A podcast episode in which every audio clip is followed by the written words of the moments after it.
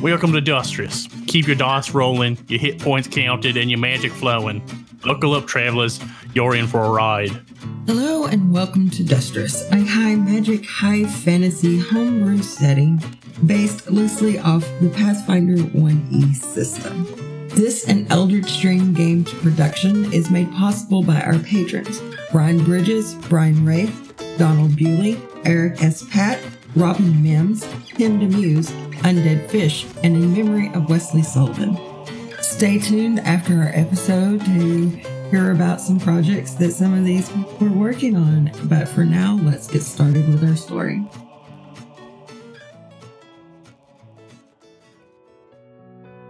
Welcome, friends and listeners, to another episode of Hill Point Heroes. This time, we hear a little bit from our friend Tim over at L C P D and D as he plays Maldrick, the tiefling blacksmith. He remembered their last day together clearly. He honestly had no real interest in ribbons and fabrics and baubles, but he had overheard the doctor talking to his father the evening before. Women her age weren't supposed to have children, and even though there was no reason to believe this child would be like him, there was a good chance she wouldn't survive the birth. So when his heavily pregnant mother announced at breakfast that morning that she intended to waddle her way over to the haberdashery, he feigned some enthusiasm and asked to go with her. There was no way he was letting her go alone. He took her arm as she stepped up on the sidewalk outside the shop, helping her to keep her balance. All around them, the townsfolk glared and whispered little comments behind their backs. It had always been this way, but Isabel never appeared to notice. She simply patted his hand once her feet were steady under her and made her way to, into the shop. Mal took a seat on a bench inside the door and watched as she went about her shopping. It seemed like barely a moment ago, she was a young woman with smooth skin and ebony hair, running through the gardens playing games with him. Now her skin was creased with age, her hair mostly gray. People told him he should be thankful that tieflings have such a long lifespan. But watching his mother now, he did not feel grateful. No, Mal Ramazi felt scared. Everyone in the city knew the truth. Isabel and Duran were not his real parents. In fact, Duran was his older brother. But tieflings age different. And Mal had no memory of their parents. From the time he was old enough to remember anything, it was Duran and Isabel who cared for him. Somewhere in the attic were some dusty legal papers showing when they officially adopted him. But those papers never mattered. They were the only father and mother he had ever known, and he loved them.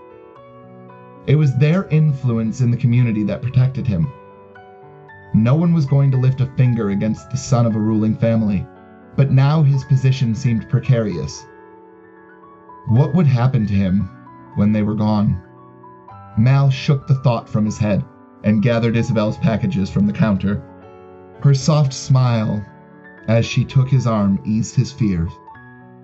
If only that smile had the power to chase death away as easily. Mal finished off the rum in his glass and poured another one. Halfway through the bottle, and still it wasn't enough to chase away the memories tonight. This was Zav's fucking fault.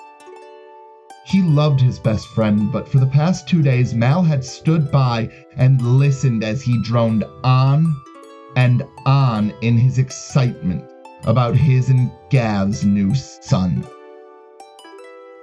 Mal chuckled out loud at the absurdity of it. That kid was a fucking grown man. The way Zav carried on, you'd think he had somehow given birth to a real-life babe himself. He knew his anger was born out of jealousy, but that knowledge didn't help much. He was the powerful one, the knowing one, and yet he was the one sitting alone in the dark, drinking himself into oblivion. Tomorrow he would have to plaster a smile onto his face and pretend to be happy for his friend, But tonight, he was content to sit with his resentment. What the hell did these two guys know about children anyway? Not a damn thing. If anyone in this weird little circle of theirs was fit to be a father, it was him. After all, it was he who looked after Merrick. Mal walked over and pulled a small trunk from beneath the bed and opened it. Inside sat a blue silk that Isabel had bought on the last shopping trip, with a silver baby rattle placed on top. Mal took the rattle from its resting place and listened to the noise it made as he shook it. He remembered how much he hated Merrick at first for taking his mother's life, how much he resented the fact that Merrick was born a perfect little human with dark eyes and hair, like Duran's. But his animosity for the child faded when he saw Isabel's sweet smile in his features. He began to feel sorry for the babe when it became clear that Duran couldn't stand to look at him, much less hold him. It wasn't that his father was a hard man or mean-spirited. Merrick just reminded him of the guilt he felt over his wife's death. At first, Merrick had nursemaids and nannies to look after him, but they all seemed to disapprove of Mal spending time with the child. Since Duran didn't seem to care what was taking place, Mal fired all of them himself. For the first eight years of Merrick's life, it was Mal who cared for him. He was the one that was there when Merrick took his first steps. He was the one that picked the child up and tended to his first scraped knee. He was the one that taught the toddler how to dress himself and tie his shoes. And it was he who cried when Duran sent Merrick away to boarding school at age eight. Mal understood that Merrick had to go. He was human and could inherit the city and its rule when Duran passed on, something Mal couldn't do. That didn't make it any easier, though, especially since a tiefling would never be allowed to visit him at school. The city of Middlesbrough really held nothing for him after that. At first, he tried to find a place for himself. Bothered by some of the working conditions at the mines, he acted as a voice for the people, convincing his father to make some favorable changes. He hoped that by showing the people that he cared about their well-being, maybe he could change their perspective of him. It didn't work. Whispers of, "Yeah, but what does the devil want in trade?" floated around behind his back. Duran saw how his son was struggling and wanted to help, but Isabel had been the one that was good at those things. And so Mal waited. He waited to finally come of age. He waited for his brother to return home. He waited for the day they all knew was coming, the day his father would pass on. Mal tossed the silver rattle back onto the chest and closed it with a sigh. How long had it been since he had last saw Merrick? Ten years? He wondered how his little brother was faring as ruler of Middlesbrough. From time to time, he considered going back for a visit, but always talked himself out of it. That prissy little bitch he had to call sister-in-law hated him. It's a gut-punching feeling to stand in the only home you've ever known and have some stuck-up little cunt make you feel like you're the one that doesn't belong there. How Merrick could fall for someone who could hate and alienate him like that, Mal would never understand. But that's the way it was. Sure, he had enough power now that he could basically make her disappear with a snap of his fingers. But Merrick loved her, and they had kids. Even a devil-blooded tiefling like himself has lines he won't cross. Tossing his empty glass aside, he grabbed the bottle and walked outside. With a quick gesture and a mumble of slurred words, he appeared on the roof of his blacksmith shop. He sat down back against the chimney and stared across the way to his empty mansion. He had been a fool. Always a fool. He was foolish enough to believe the fucking devil when he told him that he, with enough power, people would love and respect him. he was foolish enough to buy into Drovik's dream of a town where they could all have normal lives. No one would ever look at him like he was normal. Sure, the Kyluns treated him well. Treated him like family. That's not the same as having your own family, is it? He glanced down the street to the home Zav and Gav made for themselves, imagining their new little family sitting around smiling and laughing. He knew it was a bullshit image, but it felt real to him. If he could just go back to that night, knowing what he knows now, everything might be different. Mal leaned his head back and closed his eyes. He could see three humanoid bodies engulfed from the waist down by a tangle of three immense serpents. He could still hear the voice in his head.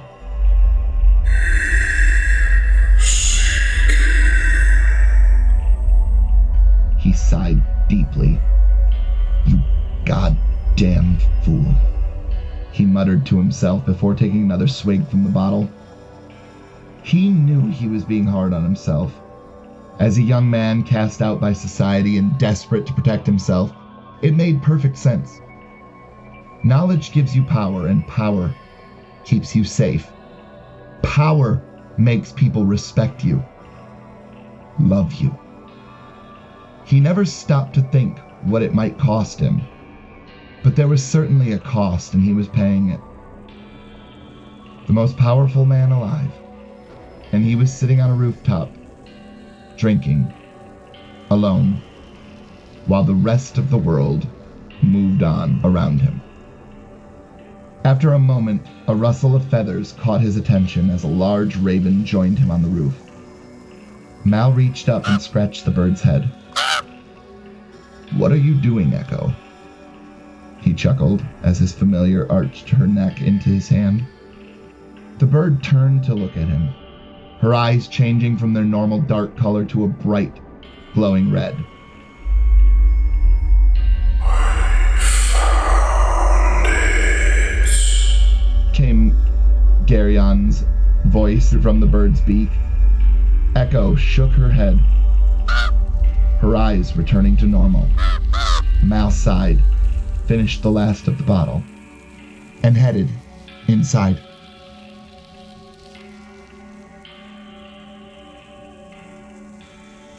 I hope you've enjoyed this episode of the Dustris podcast. My name is Don. I'm the voice of Brigord.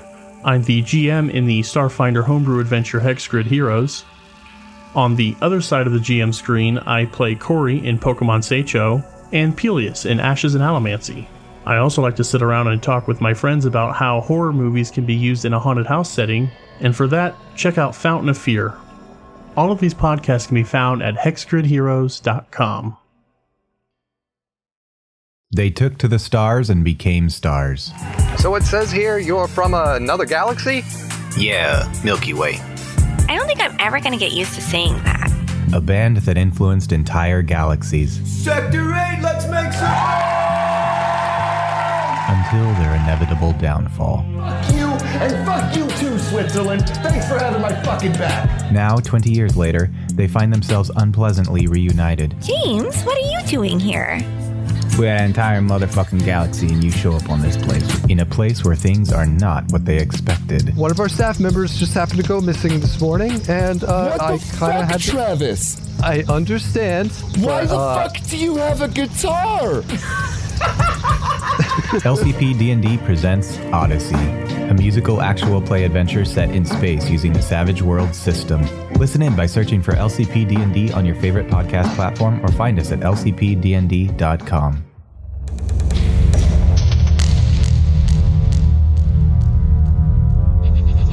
Welcome, Forsaken Travelers. Do you like sci-fi fantasy atmosphere? Do you like bad scary movies, cult classics, and more? The Crow, Beetlejuice, Frankenstein? What about dad jokes? We have those too. Tune in to the podcast for the Untimely Dead every other Sunday on your favorite podcast app. We'll see you there.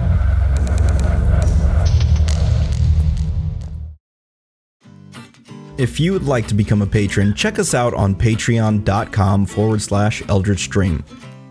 Also, if you like the show, give us a review on iTunes. You can also find us in the Hive, that's our Discord, link in the description below. You can also find a link to our merch on so nerdware dot com. And find us on Twitter, at Eldritch Stream, at Aeternap, and at Dustris Podcast.